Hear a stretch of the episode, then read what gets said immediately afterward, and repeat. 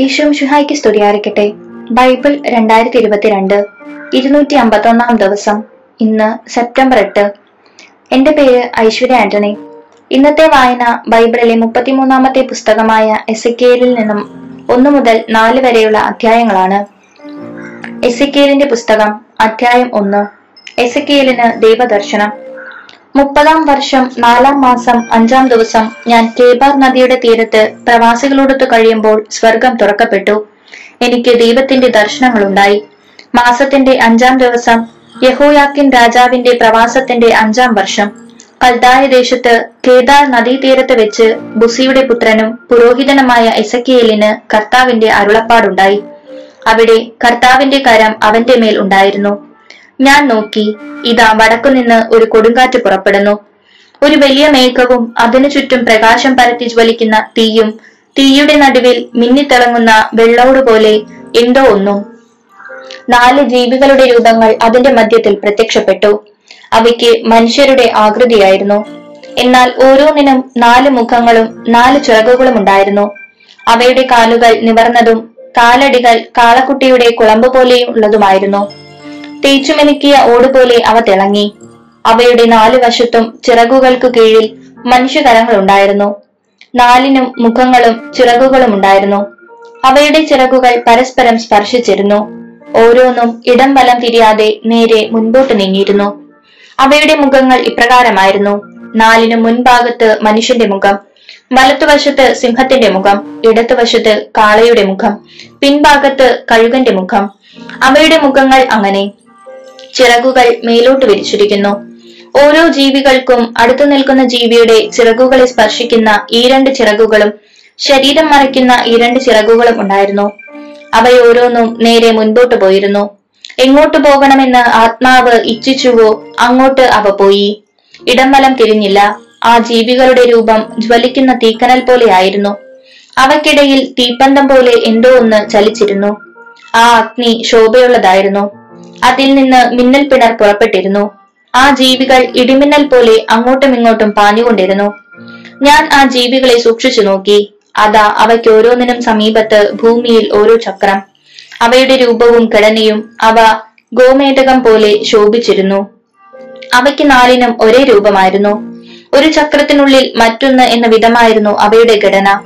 അവ ചരിക്കുമ്പോൾ നാലിൽ ഏതു ദിക്കിലേക്കും ഇടമലം തിരിയാതെ പോകാമായിരുന്നു. അവയുടെ പട്ടകൾ ഭയമുള്ള ഭയമുളവാക്കാത്ത വിധം ഉയരമുള്ളതായിരുന്നു. നാലിന്റെയും പട്ടകൾക്ക് ചുറ്റും നിറയെ കണ്ണുകളുണ്ടായിരുന്നു. ആ ജീവികൾ നടന്നപ്പോൾ ചക്രങ്ങളും അവയോടൊത്ത് ചേർന്ന് നീങ്ങിയിരുന്നു. ജീവികൾ നിലത്തുനിന്ന് ഉയരുമ്പോൾ ചക്രങ്ങളും ഉയരും. അവ എവിടെ പോകണമെന്ന് ആത്മാവ് ഇച്ഛിച്ചുവോ അവിടെയെല്ലാം അവ പോയി. അവയോടൊപ്പം ചക്രങ്ങളും പോയി. എന്തെന്നാൽ ആ ജീവികളുടെ ആത്മാവ് ആ ചക്രങ്ങളിൽ ഉണ്ടായിരുന്നു ജീവികൾ ചലിക്കുമ്പോൾ ചക്രങ്ങളും ചലിച്ചിരുന്നു. അവ നിൽക്കുമ്പോൾ ചക്രങ്ങളും നിൽക്കും. അവ ഭൂമിയിൽ നിന്ന് ഉയർന്നപ്പോൾ ചക്രങ്ങളും ഉയർന്നു. കാരണം ആ ജീവികളുടെ ആത്മാവ് ആ ചക്രങ്ങളിൽ ഉണ്ടായിരുന്നു. ആ ജീവികളുടെ തലയ്ക്ക് മുകളിൽ സ്ഫടികം പോലെ തിളങ്ങുന്ന ഒരു വിധാനമുണ്ടായിരുന്നു അത് അവയുടെ തലയ്ക്ക് മുകളിൽ വിരിഞ്ഞു നിന്നു.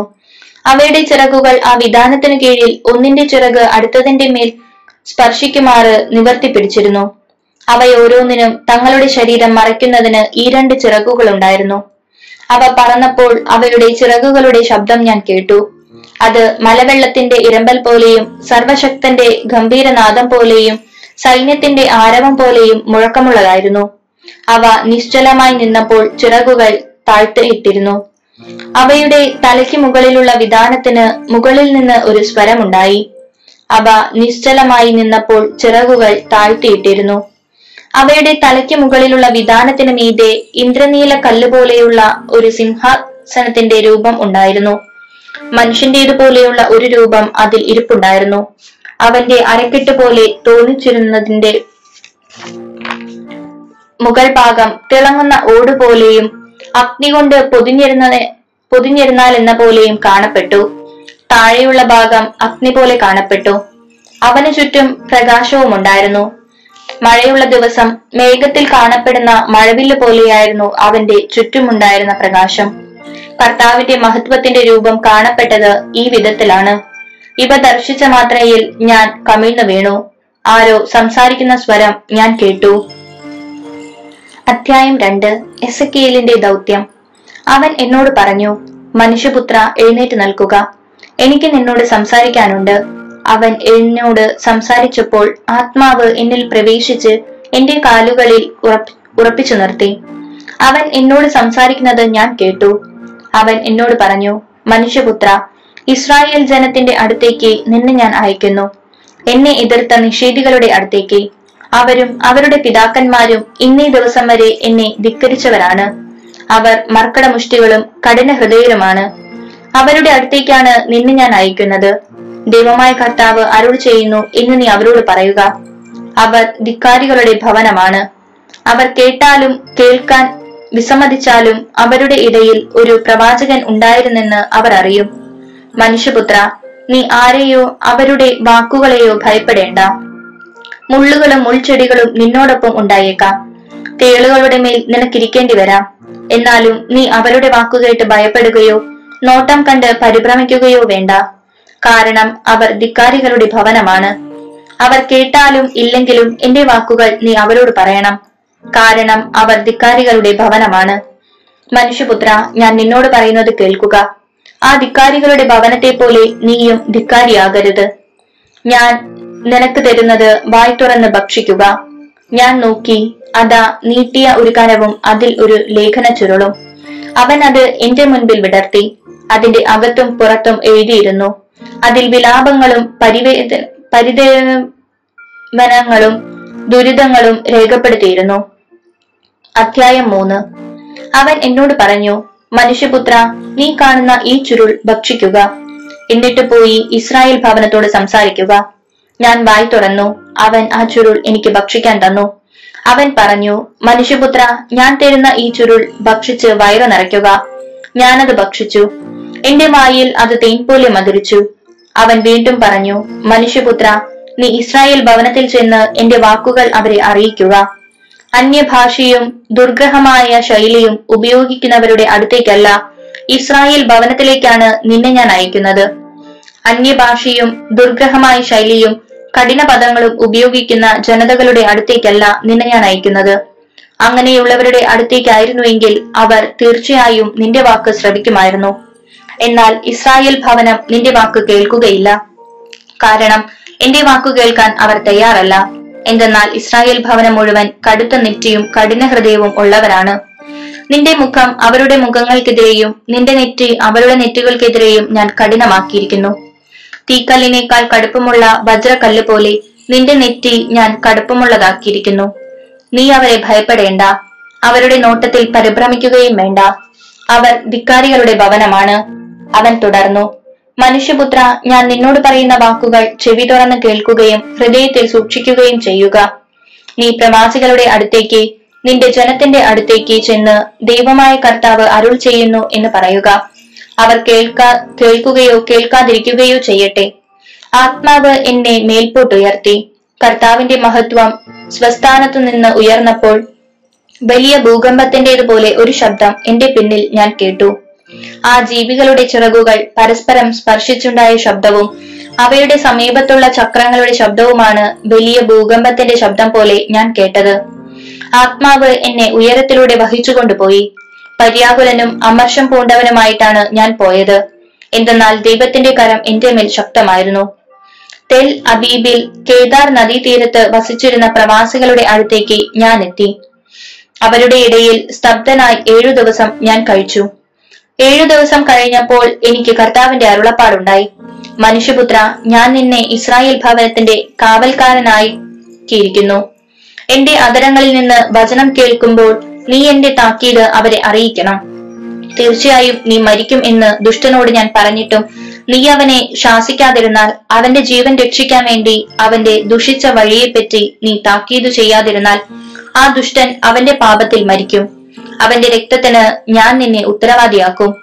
നീ ദുഷ്ടനെ ശാസിച്ചിട്ടും അവൻ ദുഷ്ടതയിൽ നിന്നും ദുർമാർഗത്തിൽ നിന്നും പിന്മാറാതിരുന്നാൽ അവൻ തന്റെ പാപത്തിൽ മരിക്കും. എന്നാൽ നീ നിന്റെ ജീവൻ രക്ഷിക്കും.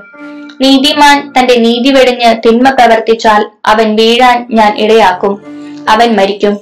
നീ അവനെ ശാസിക്കാതിരുന്നാൽ അവൻ തന്റെ പാപം നിമിത്തം മരിക്കും. അവൻ ചെയ്തിട്ടുള്ള നീതിനിഷ്ഠമായ പ്രവർത്തികൾ അനുസരി അനുസ്മരിക്കപ്പെടുകയില്ല. അവന്റെ രക്തത്തിന് ഞാൻ നിന്നെ ഉത്തരവാദിയാക്കും. പാപം ചെയ്യരുതെന്ന നിന്റെ താക്കീത് സ്വീകരിച്ച് നീതിമാനായ ഒരുവൻ പാപം ചെയ്യാതിരുന്നാൽ അവൻ തീർച്ചയായും ജീവിക്കും. കാരണം അവൻ താക്കീത് സ്വീകരിച്ചു നീയും നിന്റെ ജീവനെ രക്ഷിക്കും. അവിടെ കർത്താവിന്റെ കരം എന്റെ മേലുണ്ടായിരുന്നു അവിടുന്ന് എന്നോട് അരുൾ ചെയ്തു എഴുന്നേറ്റ് സമതലത്തിലേക്ക് പോവുക. അവിടെ വെച്ച് ഞാൻ നിന്നോട് സംസാരിക്കും. ഞാൻ എഴുന്നേറ്റ് സമതലത്തിലേക്ക് പോയി. ഇതാ കർത്താവിന്റെ മഹത്വം അവിടെ നിൽക്കുന്നു. കേബാർ നദിയുടെ തീരത്ത് ഞാൻ കണ്ട മഹത്വം പോലെ തന്നെ ഞാൻ കമിഴ്ന്നു വീണു. ആത്മാവ് എന്നിൽ പ്രവേശിച്ച് എന്നെ എഴുന്നേൽപ്പിച്ചു നിർത്തി എന്നോട് സംസാരിച്ചു. അവിടുന്ന് എന്നോട് അരുൾ ചെയ്തു. നീ വീട്ടിൽ പോയി കഥകടച്ചിരിക്കുക മനുഷ്യപുത്ര നീ ജനത്തിന്റെ അടുത്തേക്ക് ചെല്ലാതിരുന്നാൽ നീ കയറുകൊണ്ട് വരിഞ്ഞു കെട്ടപ്പെടും. നിന്റെ നാവിനെ ഞാൻ അണ്ണാക്കിനോട് ഒട്ടിച്ചു നിർത്തും. അവരെ ശാസിക്കാനാവാത്ത വിധം നിന്റെ നാവ് ബന്ധിക്കപ്പെടും. കാരണം അവർ ധിക്കാരികളുടെ ഭവനമാണ്. എന്നാൽ ഞാൻ നിന്നോട് സംസാരിക്കുമ്പോൾ നിന്റെ അതരങ്ങൾ തുറക്കപ്പെടും. ദൈവമായ കർത്താവ് അരുൾ ചെയ്യുന്നു എന്ന് നീ അപ്പോൾ അവരോട് പറയണം. കേൾക്കുന്നവൻ കേൾക്കട്ടെ കേൾക്കാൻ മനസ്സിലാത്തവൻ കേൾക്കാതിരിക്കട്ടെ. അവർ ധിക്കാരികളുടെ ഭവനമാണ്. അധ്യായം നാല്. ഉപരോധവും പ്രവാസവും പ്രതീകങ്ങളിൽ. മനുഷ്യപുത്ര നീ ഒരു ഇഷ്ടികയെടുത്ത് മുൻപിൽ വെച്ച് അതിൽ ഒരു ജെറുസലേം പട്ടണത്തിന്റെ പടം വരയ്ക്കുക. അതിനെതിരെ ഉപരോധം ഏർപ്പെടുത്തുക. ഒരു കോട്ടയും മൺതിട്ടയും ഉയർത്തുക. ചുറ്റും പാളയം പണിയുക. എല്ലായിടത്തും യന്ത്രമുട്ടി സ്ഥാപിക്കുക.